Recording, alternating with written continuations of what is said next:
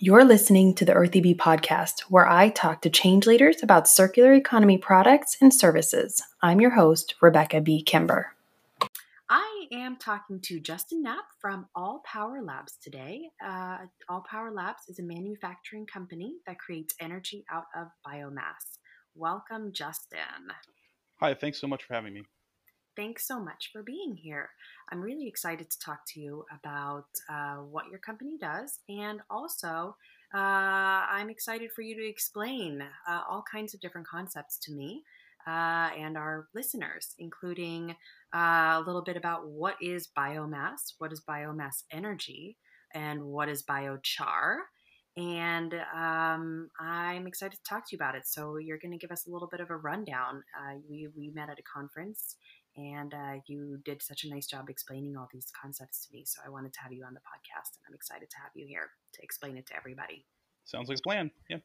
Great. All right. So if you could start by explaining basically what is biomass and what is biomass energy?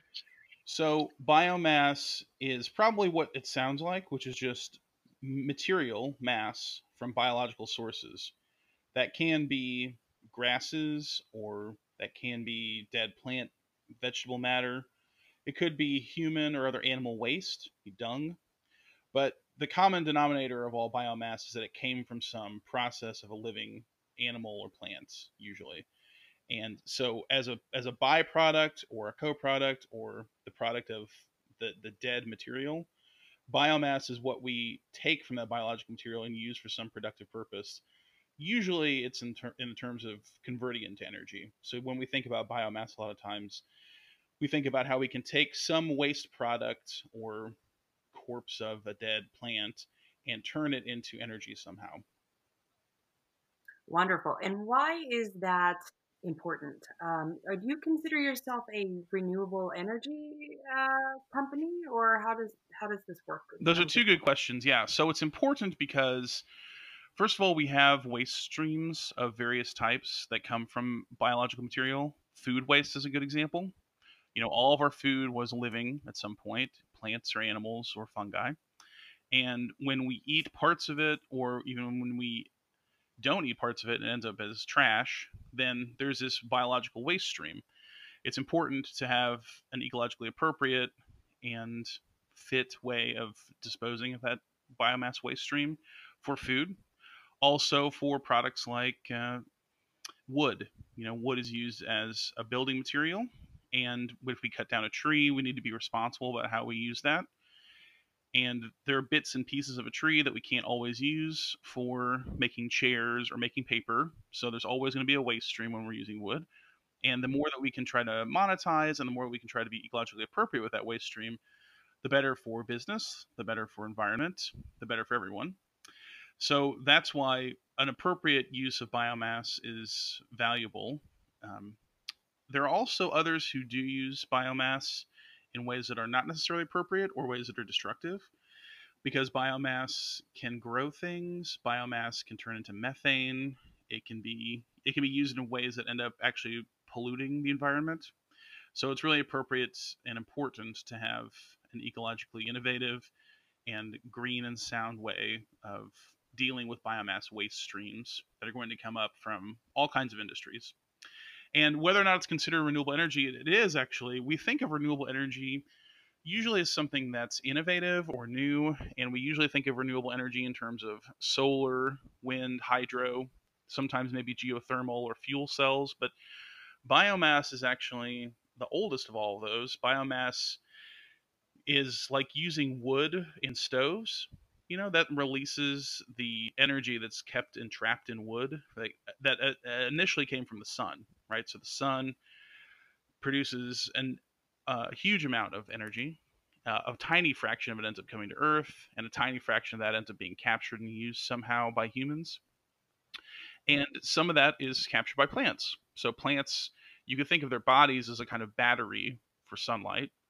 They've trapped all this energy from the sun, and we we expel that energy or use that energy using things like fire. So biomass is actually extremely old as a technology for renewable energy, and it is renewable in as much as if I needed more gasoline or petroleum, diesel, if I needed any of those carbon uh, those hydrocarbon sources from fossil fuels, I'd have to wait for millions of years, and I'd have to have just the right conditions where it's underground, it's high pressure and high temperature. But if I wanted a new tree, I, that could happen in my lifetime, you know? So biomass is renewable, even though it doesn't seem obvious that it is, maybe. It's not like the sun that comes up and goes down every day, or wind power or wave power that's happening virtually continuously. But biomass is renewable on a human type of scale and has been used as a human source of energy for thousands and thousands and thousands of years. Great. And can you explain, so just a little bit more about, there, I know that we talked about this before, that there are uh, that there are sustainable ways to use biomass and there are unsustainable ways to use biomass for energy. Is that correct? Sure. Even if you imagine what I, I just used the example of wood as uh, as a heat source, there are ways of cutting down trees and logging operations that are not sustainable, because if you take down all these trees and you destroy all this natural environment, it will take time for it to come back. And if you do that in a in a way that's not sustainable, where you cut down a bunch of trees, don't replace them, and just keep on cutting down trees, that's going to be a real problem. You know, that again, that's an ecological and um, and an uh, economical problem. You know, you can't sustain any kind of business by destroying the thing that your business is based on as you use it. And it's not ecologically appropriate because you're taking a natural environment that grew up around thousands or millions of years and radically altering it in a very short span. Something's going to happen that's not appropriate or that you don't want. So that's a perfect example. Is even those of us who aren't necessarily clued into cutting edge technology about green energy or the environment, I think all of us would know that there are logging operations and ways of managing forests that aren't sustainable and aren't appropriate. And that's one of the ways that you could inappropriately use biomass as a non-renewable type of source, by just destroying the biomass and not replacing it in any way. Okay, got it. And then can you explain a little bit about um, what All Power Labs does and how how you guys work and how you work with biomass? Sure. So my company specifically works with a subset of biomass, which is woody biomass. As I mentioned, there can be other types of biomass, could be dung, could be food waste and scraps. We specifically work with wood and other wood type products on a chemical basis. What makes up wood and the way that wood functions is similar to some other types of material, like nutshells, for instance, or the, the pits of stone fruits. Chemically, they're similar enough that we can do similar processes with them. So what All Power Labs does is we have mobile gasifiers. Gasification is simply what it sounds like. Again, it's really just taking something that is not a gas and turning it into a gas. Again, standard way to do that's using fire. You know, if you have a piece of wood and you set it on fire, it releases a lot of energy. There's some light, some heat, and you'll also probably get some smoke or soot, depending on how wet it is or what the conditions are. But mostly you're getting gas. This is the campfire smell that you smell when you have um, a piece of wood burning, right? Mm-hmm. So we work with woody biomass, like nutshells, wood chips, and we convert it into a gas. And when that gas is converted in our machinery, when we're producing electricity, that goes into an internal combustion engine, just like in a car, and that runs a gen head and generates electricity. But also, like with a stove or more conventional forms of using wood for energy, there's heat that's captured. So we can use that heat for productive things, uh, including cooling. It's possible to convert heat into air conditioning. And there's also a physical co-product. So this is one thing that differentiates this renewable energy technology from other renewable energy technologies, like, say, a solar panel. If you have a solar panel, a solar panel accepts sunlight and can either, you know, use P V or thermal. There are a couple different types of solar technologies, but essentially it's taking sunlight and converting it into some kind of heat or electricity. And there are really no emissions. There's no other byproduct or co-product. But in our case, there is a physical co-product because you put stuff inside the machine, so some stuff has to come out somehow. And one of the co-products is biochar, and that was the thing that maybe we got first talking about when we met initially. Biochar mm-hmm. is a physical co-product that comes off in the form of this uh, black carbon substance. So we have a few different ways of modeling our machine, and that's how we work. We have a couple different scales, kind of personal or small scale up to a commercial size scale. And we can modulate what the machine looks like to create several of those co-products I mentioned. You know, we can have heat, we can have cooling, electricity, biochar, and you can optimize for how much you want one or the other. Okay. So with that said, can you explain, well, I guess I end up with two questions, but I'll start with, if you could just explain a little bit about what biochar is. That's one of the things that you've said. And then also if you could explain more about just um, who would be using a product such as, as yours, you know, is there, it seems like this is more for a, a company that would have, uh, that has access to a lot of this, this biomass. Um, so maybe you could explain those two things. Exactly, sure. So biochar, as I mentioned, was one of the co-products. If you imagine putting in wood in a campfire or in a stove, when you get out uh, the wood, out of the wood comes some kind of sooty or black material at the end, might have some ash in it. The reason why that happens is because wood has a pretty high carbon content, and some of that carbon is combusted, turned into gases. It's eaten up in the process of fire. Fire is, a, is an oxidation process, so you take something that's not oxygen, combine it with oxygen, and then you end up with things like C O two. The C in C O two is carbon, but then there's some mm-hmm. carbon that doesn't get eaten up in that process or consumed in the process of uh, fire. And some of that's left behind. So again, you've probably seen this before, uh, creosote, soot, ash. Uh, mm-hmm. Those have some minerals and some carbon. In our machinery, we do a pretty good job of kind of separating some of those gases, which include other materials in them, from the carbon. So what comes out is almost entirely carbon and some mineral content. That's the biochar. So biochar is different from, but similar to, a lot of other carbon products that most of your listeners have seen or heard before. So, you know, you might have heard of or seen charcoal briquettes or carbon black or activated carbon, or even if you have like a water filter and maybe you have a water filter and you've noticed little black bits in it, or sometimes pills that will clean up water or clear up your stomach have charcoal in them.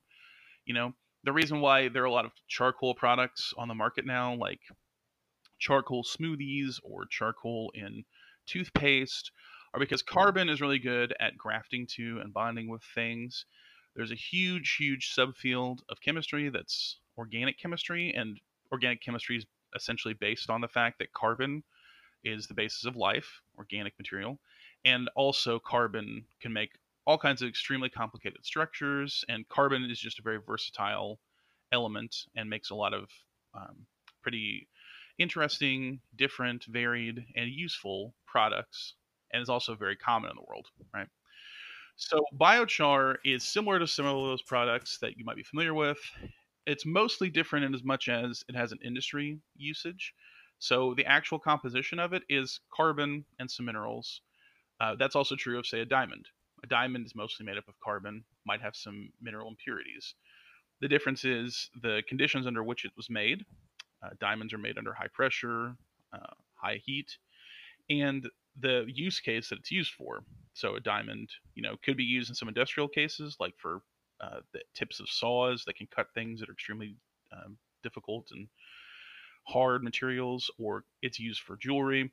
But biochar is mostly used as a soil amendment, and it's sometimes used as a filtration medium. So it's used as a soil amendment for agriculture, forestry. You put it in soil to have healthier plant growth, and it's used sometimes for soil uh, for a filtration medium for cleaning up phosphorus or mercury and absorbing the nasty stuff out of, say, rainwater before it goes into a municipal water system, that sort of thing. There is a definition of biochar that's used by the International Biochar Initiative, and that definition is the solid material obtained from the thermochemical conversion of biomass in an oxygen-limited environment. So that's a more specific definition, but the definition that you could use commonly is just, was this carbon that was put in the ground or that was used for filtration? And that means it's probably biochar or, or activated carbon. Okay. Yeah. And then with that, with biochar, one of my understandings is that the reason that this is important for the environment is because it can help sequester carbon. Is that correct? Is that how...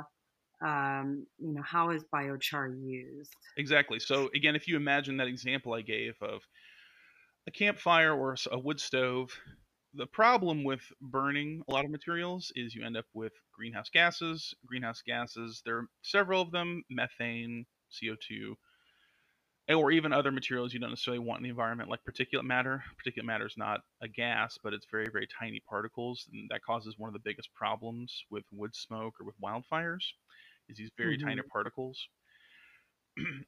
If you have an environment where there's open burning of woody biomass or of other materials, you almost always get something going in the environment that you don't want, and so you want to contain that. One of the classic mm-hmm. examples is C O two. C O two is a greenhouse gas. It causes um, causes uh, increases of temperature. It causes um, a negative environmental impact on a large scale. So what you want, what you don't want to do is just release it randomly or um, indiscriminately into the environment. Instead, when we use our machine that has this low oxygen environment, there's a process called pyrolysis. So when we're gasifying, there are several different stages. One of them is a fire-like stage called pyrolysis. It's splitting with fire. So there's some combustion that happens in our machine, but it's contained combustion. And it's also combustion in a low oxygen environment that helps create this very pure biochar. So it's not like the sooty, ashy stuff that's kind of filthy that comes out of a campfire. So when you take this carbon, you're directly sequestering it back into the ground. Some of the carbon is, again, eaten up in the process. It's recombined. There turns into some gases. But some of the carbon is put to a productive use, which is direct drawdown. So you're taking carbon that would have gone into the atmosphere somehow, and you're putting it back in the soil. Now, the reason this would have gone in the atmosphere is if you imagine a tree that's been felled, let's say because of an environmental reason, like the drought that happened in California over the past several years, or because it was cut up by a logging operation through human intervention, that tree is going to be turned into some product. It's going to be burned, uh, it's going to be processed somehow, or it's just going to lie there and rot. So if you have a tree that goes up in a wildfire, there's a lot of material that goes up into the, into the atmosphere, and a lot, not a lot of that tree is used for anything productive. It's just destroyed. Or if a tree rots, that tree will probably turn into methane mostly, which is also really bad for the environment and is a, a, a more complicated chemical than C O two, uh, but also includes carbon. Not useful for the environment and not useful for human purposes. You know, trees rotting or trees being caught up in wildfire, that doesn't help us at all, and it's, it's very destructive. Instead, when it goes through this useful process, some of that, some portion of that carbon is put directly back in the soil through the sequestration method, and stuff that would have gone in the atmosphere where it does the most harm is put in the soil where it does the most good. That sequ- sequestration method is useful, again, not just environmentally, but also useful for human purposes, where biochar as a soil amendment encourages plant growth. It retains water and nutrients in the soil and can help remediate soil that was in a bad state before or an unusable state, like, for instance, brownfields that have been polluted in urban environments or over-farmed farmland that has been um, depleted with its nutrients. So that's why biochar is really valuable as a direct carbon sequestration method. There are other sequestration methods, and sometimes maybe you'll read in the news how someone makes a crazy machine that can capture C O two out of the air. Those are great technologies, and they're very valuable. And one of the things we want to do is want to get carbon before it ever gets into the air in the first place and put carbon directly back in the ground. Okay.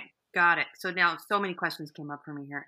Uh, one of them is, is this something that can be used in, uh, in for uh, regenerative agriculture? Would regenerative agriculture be kind of linked with, uh, uh, with biochar and, and those kinds of things? Would that, because when we're talking about the soil and, um, and sequestering carbon, is that related? Very much so. Yeah. So there are several processes and several things that constitute regenerative agriculture and fixing topsoil to increase biodiversity.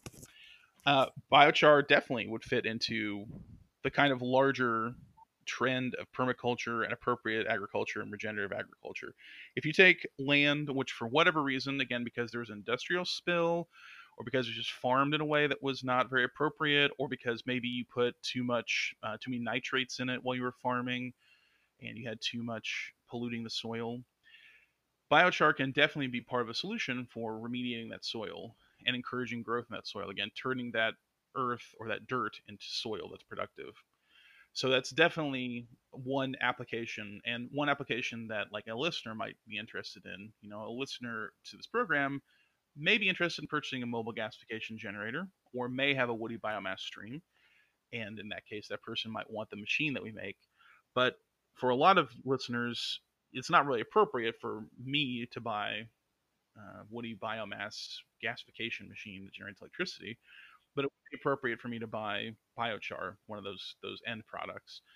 If I had a rose garden, or if I had a little backyard um, botanical garden, maybe I'm growing, you know, uh, flowers, bushes. Maybe I have property and I have a tree line I want to grow a tree line on for privacy fence. You know, any of those really mundane common reasons, from tomato plants to your prize azaleas, they would all benefit from biochar. And that goes up to a scale where you have, say, farmers, or you have large landowners who are trying to remediate on a large scale, and they want to get plant growth in places where there wasn't growth before or hadn't been for several years. Then biochar is a totally appropriate, very helpful method of regenerative agriculture. Okay, great. And so that's the thing. So you gave me a bag of uh, biochar when I met you, and uh, I still have my bag of biochar. I've still been trying to figure out, all right, where is this going in my garden? Um, but I know that you said that if you combine that with compost, then it actually helps the soil. Is that correct? And it helps the uh, the plants to grow to grow stronger. Is that correct? That's exactly right. So the carbon, again, will absorb a lot of things, combine with a lot of things. And if you take carbon like this and just put it directly in soil, then what it will do is it will soak up nutrients that exist in the soil. So it would actually rob plants of soil, or of the nutrients in soil, immediately.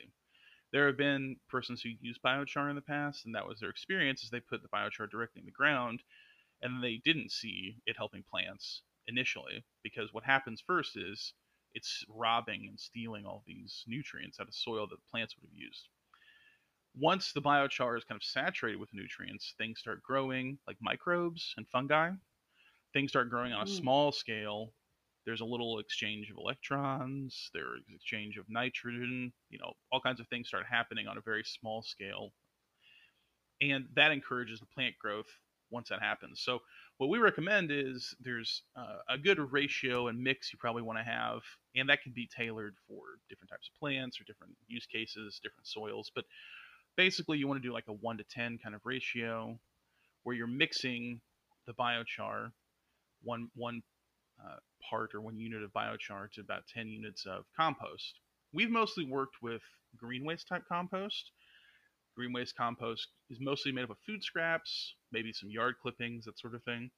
Sometimes you mix it between uh, browns and greens, the browns being like carbon-based products like wood, um, wood chips, shavings, and sawdust, and the greens being more vegetable plant matter like food scraps. But either way, if you end up with biochar mixed with compost, that biochar will absorb those nutrients. It will help compost happen faster. You know, if someone out there is listening has made compost, making an appropriate compost takes time. And this cuts the time the, the time by about a fifth or so. You know, maybe if you even had like a six-week bake time for your compost, it might be down to about four weeks. And it increases the temperature. It encourages the correct type of growth inside of the compost. It has several positive effects just in compost. But that would be what you want to do. You'd want to take it with compost to saturate with nutrients, then put it in the soil, and that's when it's most productive for plant growth. Um, and again, I mentioned how we've mostly used the types of compost that are based on food scraps. That's what our experience has been. We've actually also worked with manure compost, and we've seen some positive results from manure compost as well. It seems like no matter what the source is of that, that biomass that's degrading, either manure or food, food waste that's decaying, whatever that biomass source is, it ends up saturating the biochar, and then it goes in the soil, and that, or even on top. It can even apply, be applied topically. You can pour it onto a plant that's already uh, been planted and is already growing, and you'll see positive results. Interesting. Okay. So then this all brings me into what it just, it seems like there's a huge potential for uh, both the biomass energy market and the bio and just biochar. Um, is this, can you give me a little bit of a history, just a little bit of information about sort of what the past has looked like? You know, where is this, where, you know, where, where have, where has this been in the past? And then where is this going in the future? Will this be something that you think can be scaled up so that it, it becomes more mass market? I know that right now it's not some, most people that, you know, know that I know probably don't know what biochar or even biomass energy, what they are. Yep. Those are good questions too. So again, bioenergy uh, can take a few different forms. It's not just mobile gasification units like we make. There are other types of bioenergy, biodiesels. Um, there are biogas digesters. There are a few other types of technology that can take formerly living material, convert it into energy somehow. Even with the narrow type of machinery that we make, these gasification units, there have been gasifiers that were around long before there were solar panels. Uh, in World War Two, for instance, there were millions of cars on the road in Europe and even some of the United States that ran on wood. They essentially had stoves in the back of them, and, you know, gasoline and petrol products were rationed pretty severely. So folks still wanted to get from point A to point B, and there were cars that ran on wood. That was happening a long time before there were, you know, solar panels. So there is a history of using biomass for energy. There are a couple of problems. One is there's, there's a kind of a problem of scale and of diverting waste streams to the place you want to get them. That's why we work on a small scale. In California, for instance, where we're located, there are huge, huge biomass plants that were founded in the seventies mostly. And there's centralized locations for processing biomass into energy. But the problem is you have to truck all that waste in. So you take waste from all different, all over parts of the state, bring them to the Central Valley. And then you also have trucks leaving that are empty. So half of the miles that they're running are, are just getting back to where they were. They're not doing anything productive. Of course, it's very bad for the environment, very inefficient. Instead, what we like to do is you like to take the refinery to where the, the biomass is. You know, we have a smaller machine, and it's co-located by a sawmill or a logging operation or or by a municipal waste dump or green waste recycle yard, right? So you kind of plug into where the waste stream already exists and take parts of the waste stream that you can to convert into energy. That's one problem. Another problem is there are some co-products and there's some ways to do gasification that are dirtier or that have uh, kind of filthy runoff. So there are some places in the world where there are biomass plants or biomass, smaller biomass machines, and they're not always as clean or ecologically appropriate. You know, there are some kind of hard chemical questions you have to answer about what happens with some of the co-products. Uh, another problem is there just isn't as much optics. Folks are just not as familiar with it, as you pointed out. So a lot of folks know things like big, big dams, you know, like the Hoover Dam or Grand Coulee Dam. A lot of folks have seen uh, wind farms, you know, or maybe even have solar panels on their houses. They're just not as familiar with biomass energy. But in the in the space where folks are working with biomass, you know, they would be more clued into it or they'd be more knowledgeable about it. And there are other parts of the world where it's more common. Scandinavia and the Nordic countries, Germany, uh, India. You know, there are places in South and Southeast Asia where it's more common to have biomass. So there is some history to it, and there is some geographic scope uh, for using bioenergy. I'm just curious, why would that be? Why are these other countries, you know, if you're Scandinavia, countries like that, why are they more uh, using this technology? So there are a couple reasons. You know, it's it's coincidental, as a matter of fact, that our company was founded when There, initially, there was an artist space, and the artists were making kind of like industrial art or large-scale art for things like Burning Man, you know, things where you go out in the middle of the desert and you have huge sculptures and you like take three cars and weld them together and turn it into a big sculpture, crazy stuff like that. So that requires a lot of energy, and they had their power shut off by the city. So they needed to find a way to make the energy to run their blow torches and, you know, whatever else, whatever crazy machines they were working with. And um, one of our founders of our company, Jim Mason, found an old Swedish manual from World War Two that outlined these processes of gasification. So he built a little mobile gasifier unit. I think it was about five kilowatts, um, something like that. This little kit that was producing a decent amount of electricity, especially on a small scale. You know, one of the hard things about things like big dams or solar panels is that you need a lot of room to produce a whole lot of energy. It's not very energy dense. And that's not necessarily true with biomass. You can take biomass and biomass gasifiers, and you can produce a lot of energy in a pretty small space. And then it kind of scaled up from there. Um, so he happened to find a Swedish manual. Uh, one of the reasons why biomass energy might be more popular in a place like in Scandinavia is a place like Norway, for instance, actually has very large oil reserves and huge oil deposits.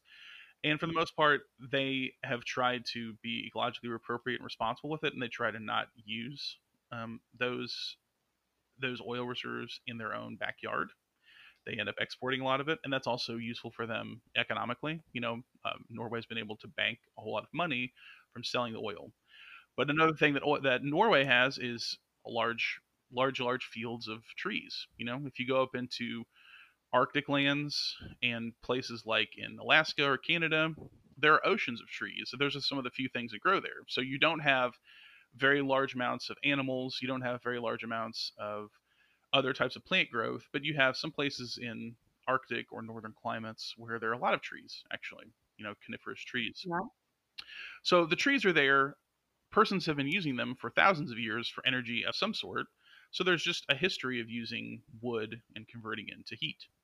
Uh, so it just kind of makes sense in that respect. You know, there are some very fine companies in Germany and in Finland, like Volter or, you know, Spanner and Entrade, that mostly work on larger scales, but some of them work on smaller scales too. And then places like East and Southeast Asia and South Asia, there are some governments that are just much more aggressive and ambitious, or who kind of have le leapfrogged over some of the stages of industrialization that some Western countries have gone through. So you have places like Vietnam, for instance, where you have one generation of rice farmers who were pretty disconnected from the types of technologies that we might have experienced in the West. And then their children have top of the line iPhones. There was, there was a, there was this big gap where they jumped across, you know, a century of kind of the sometimes ecologically inappropriate and sometimes very difficult technologies that, you know, here in the Western world, we kind of went through with our uh, industrial revolution, right? So some places, and that's really necessary ecologically too, like huge, huge markets like China and India, they can't go through all of the gross emissions and all of the ecologically inappropriate things that a lot of Western nations did, because then it would hugely compound all of the ecological problems that we have, you know? So they have to, so they were very aggressive about it, and they have to be aggressive. And also they can kind of stand on the shoulders of some of the insights that other places have had. And they can see some of the failures that have, that have happened in, in the West, or even in in the global South too. So some of them are just very aggressive. The Chinese, for instance, they're very aggressive about funding certain types of technologies and about being at the forefront of certain types of technologies. And if you were to look at the academic literature, there's a lot of it that comes out of China when it comes to biochar. That's, that's their government pouring a tremendous amount of resources into studying things like biochar or bioenergy. So there are a few historical reasons. There are some political issues. There are economic incentives. Um, you know, they all kind of conspire to certain parts of the world uh, being politically ambitious and having a political will, or having a kind of natural disposition toward it, where places like India, again, have tons and tons of forests. You know, that a lot of India is covered in jungles, and then parts of it are covered in mountains and are virtually inaccessible. You know, India, India is a varied place. China is a varied place. So China has some parts of their country that are very lush and grow anything on, on the face of the earth you can imagine. And then they also have the Gobi Desert, or, you know, where they have the Tibetan Plateau, where it's very difficult to get anything to grow.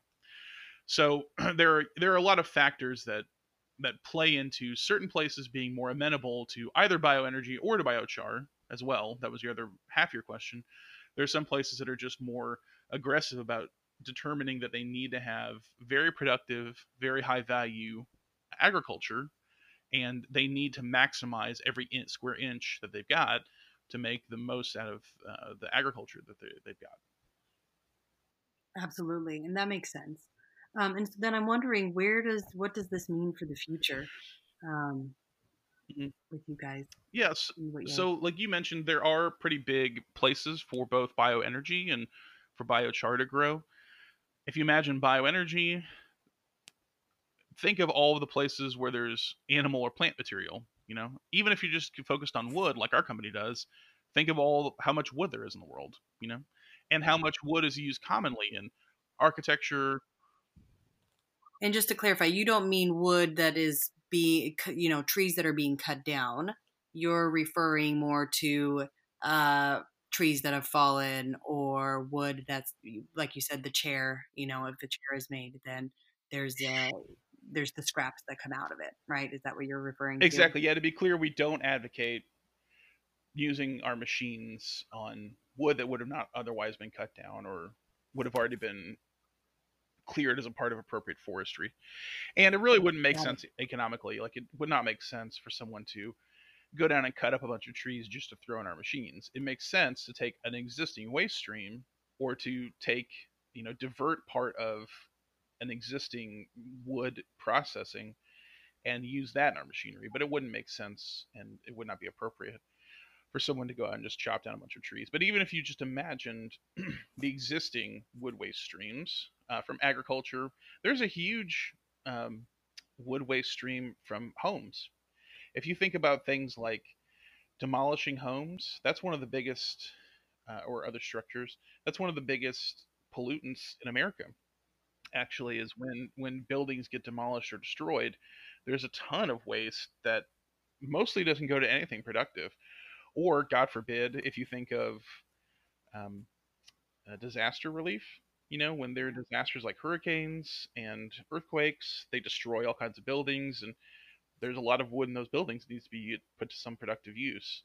You guys can do that. What about when there's, it, it makes me think about all the things that are on top of that wood, like the paint, uh, nails, you know, just the all those different things. How does that yeah, work? Yeah, there are a lot of there are a lot of treated woods that you couldn't use in our machinery. Mostly we've worked in the global south, or, or if you will, the third world. And for the most part, mm-hmm. there aren't as many treated materials like that. And, you okay. know, nice. Mostly we've worked in places like Liberia, Haiti, uh, Indonesia, and places where they have, they're also um, more economically desperate, and they're also more flexible. You know, they don't have as, um, in some places where we've worked, we there's no infrastructure at all. You know, we've we've been responsible for some electrification processes where there's someone who's never seen a light bulb before in his life, and the first time he's ever had power mm-hmm. was from our machinery. And so in places like that, you know, they they aren't tied to very conservative old ways of thinking when it comes to technology. They're actually very open to it. They just haven't had it for a variety of historical and political reasons. But it's not like they have a certain way of doing things and they insist upon it. They're very flexible in what they're willing to do. So even if you just try to think of that existing waste stream, it's a mammoth market and it's a huge potential. And similarly, if you think of how much agriculture there is, or how much there are humans who are deliberately trying to grow um, plants. They could be, again, trees. It could be in forestry. It could be in agriculture. There's a mammoth market for how much stuff humans are trying to grow out of the ground and how much we're trying to remediate soil. So there, there are huge potentials for those markets. They are still small. Um, again, there are some complex reasons why those markets haven't grown. But yeah, they have huge, huge potential to grow. And I think they have huge environmental impact as well. Absolutely. That makes sense. And when you said, you know, the other thing that you said that made sense to me was the, uh, I think you mentioned uh, nutshells. Is that right? Yeah. So, mm-hmm. yeah, nutshells. That's something yeah. like just the waste from those kinds of things, because that's not. I mean, I maybe you can enlighten me, but is that being used right now? I mean, what would nutshells be used for? For sure. It, yeah, know? we have we have partners we work with who are nutshell processors, and they get pretty creative about how they use nutshells. You know, nutshells can be ground up and put in things like kitty litter, for instance, oh, or okay. sure, or sometimes in some of the types of things I was talking about where charcoal appear, like maybe even things like cosmetics, uh, sometimes used as an abrasive. You know, if you imagine a nutshell, if you kind of ground it up, it would be kind of abrasive, and that could be something you could use to exfoliate your skin. So hmm. it's it's pretty it's pretty impressive how creative some of our partners are with processing nutshells, but there are also plenty of nutshells that get put to no particularly good use. And even the nutshell partners that we have, you know, they process, I don't even know how many tons, millions, millions of tons of nutshells, and they still have huge deposits of them, and there's still plenty of nutshells that aren't getting used for anything. Or every time you've ever, um, you know, eaten sliced peaches and peaches in cans, you know, that peach had a pit. It had to go somewhere. And avocados have pits. They end up somewhere. A lot of times it's just the trash. Sometimes it's composting, which is valuable. Uh, sometimes it's used to grow another plant, another tree. But a lot of times it's just kind of discarded and wasted. So even if you caught a fraction of a fraction of a percent of all of those pits and all of those nutshells and all those wood chips, that's a mammoth return in energy and in biochar. Absolutely. Yeah. I mean, it's just amazing. I feel like this is the thing with circular economy and this whole space is just the potential for all of these new products and byproducts that, and how things can be used that just how it doesn't seem like it's been thought through, you know, just in modern life. It probably would have been a hundred years ago, but then we kind of went away from it. And now we're starting to re rethink it. Yeah, we have to be very efficient about how we use the resources. And a resource like a wood, a piece of wood, a log, has a lot of things you can extract from it that are valuable. And we have to be very creative, and we have to be very appropriate with how we take that log, how we turn it into energy and water. That's another thing that we can use. We can extract water out of woody biomass. You know, all those are very valuable. Those are things that humans at a large scale need, and every human individually needs too. All of us need energy. All of us need water. All of us need heating or cooling, some kind of way to control, control our environments. And all of us need food. So if we can take one piece of wood and have all of those co-products, then that creates new jobs. That creates new opportunities for ecologically appropriate activity. Um, yeah, there, there is a huge scale at which both biochar and biomasses to energy and waste to energy can be used, and we're seriously hoping that it does scale. Absolutely. That's awesome.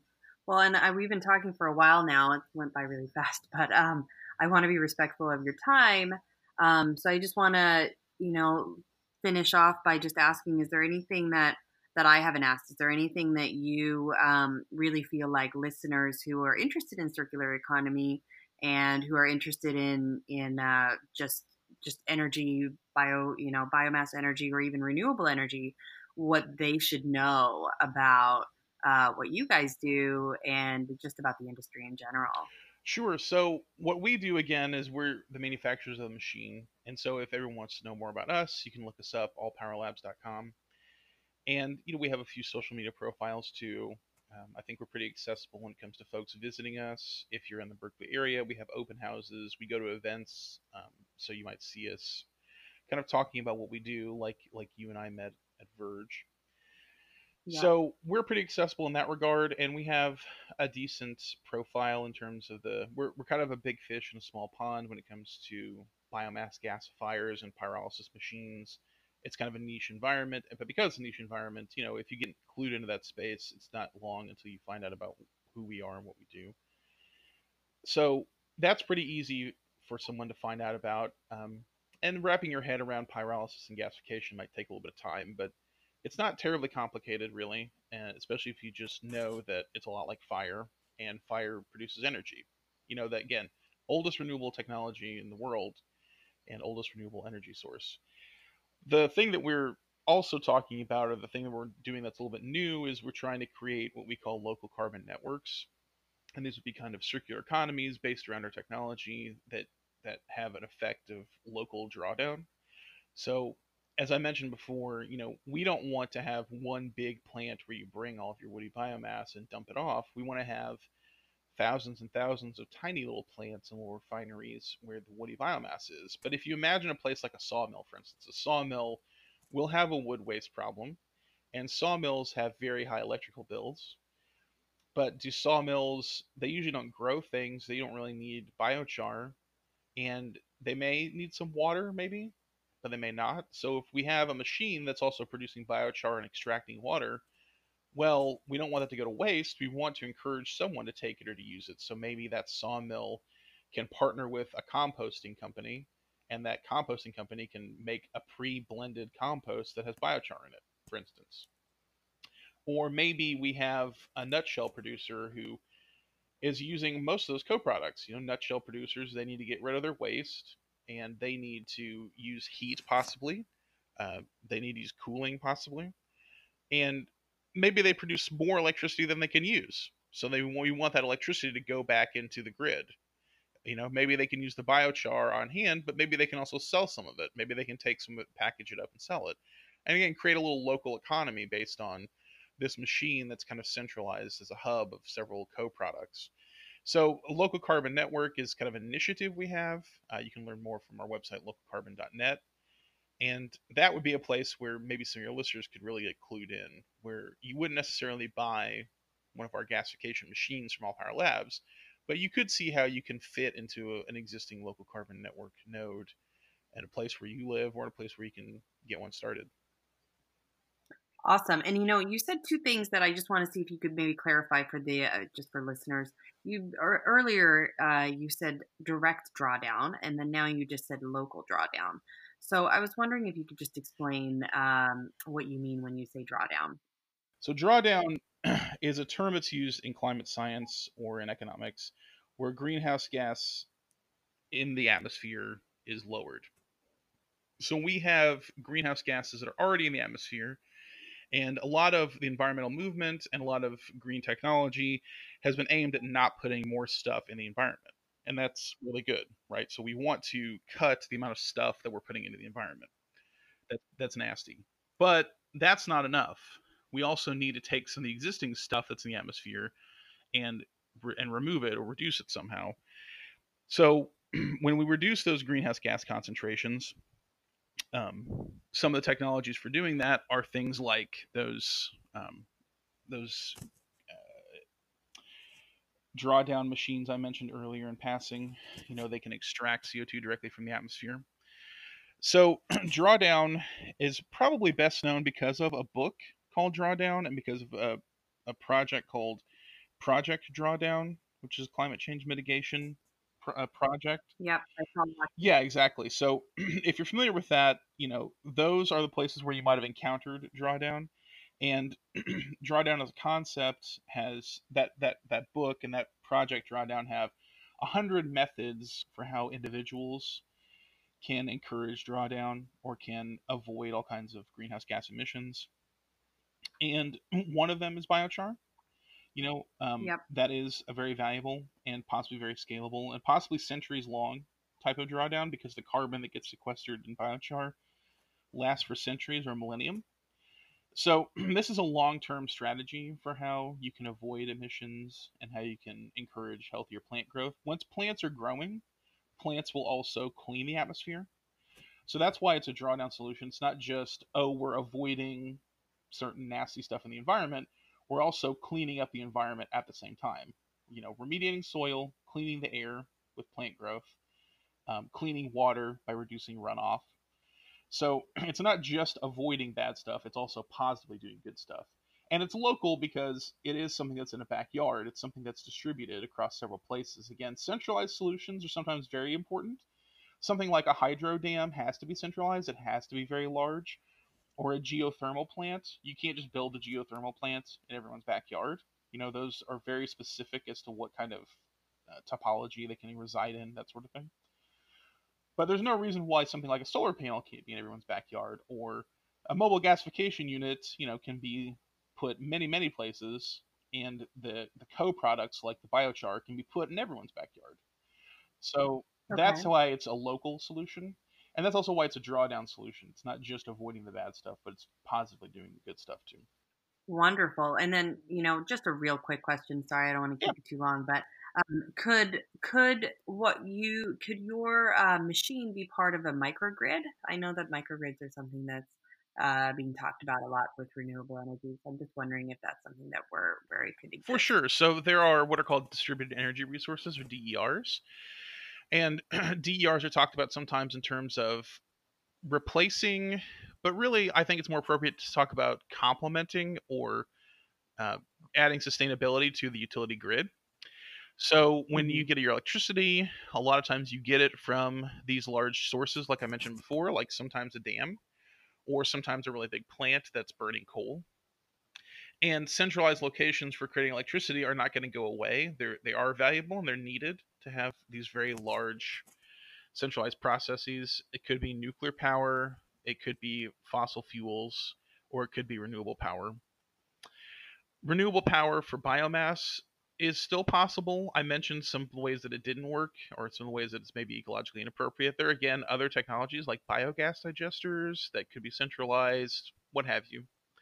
But the electricity you get from the utility grid, especially in places like California, can be really unreliable, or can be, um, it can be shut off, or it can be disrupted by environmental events, wildfires, earthquakes. And when that happens, you want to have some smaller distributed energy resources. Microgrids are one of those. Microgrids can be entirely islanded. They can be not connected to the utility grid at all, or they could be connected to the utility grid through schemes like net energy metering or feed-in tariffs. And they can really supplement either in a local, a local sense, like you have a microgrid that's just totally self-contained, and so that community doesn't need to rely on the utility grid, or it can be connected to the utility grid and then like powering and ensuring the stability of the utility grid. Biomass gasification is a totally appropriate solution. One of the things that biomass provides that's that's not typical of things like wind or solar is it's on-demand power. You can't tell the sun when to shine, or you can't tell the wind when to blow, but you can tell our machines when you want it to start.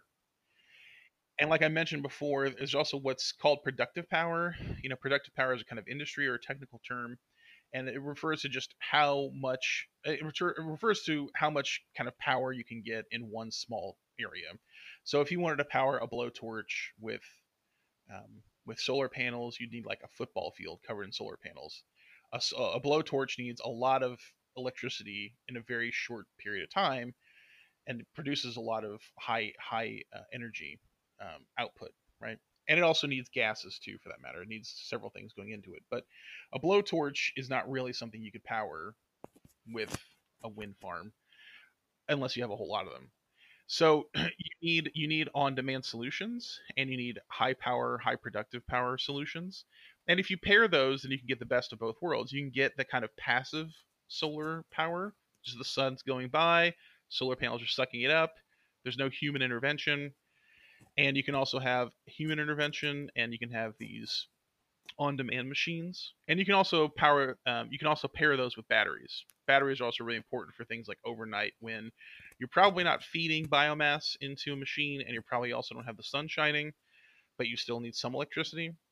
So a biomass, solar, and battery grid, I think, is actually a very compelling combination for a microgrid.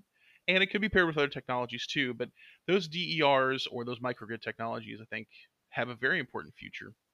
Excellent. Well, thank you so much for all of these great explanations. I really appreciate it. I know I've kept you for a while here, so I want to make sure that we wrap it up. But um, yeah, everything will be in the, I'll have a, a, a corresponding article uh, with the with this episode, and I will include a link to all of the things that we talked about, like the local carbon network and uh, Drawdown, of course, and um, uh, and some of the other information that we talked about. So, and uh, of course, uh, the link to All Power Labs. Yeah, it's super helpful. Um, yeah, I'm, I'm glad that I could be of service, and I hope it wasn't too much for you or for your listeners. I hope it was valuable for everyone involved. Thanks for listening. You can learn more about circular economy leaders and products on earthy bee dot com. While you're there, sign up for the newsletter to get a weekly update on the latest circular economy companies, products, and services.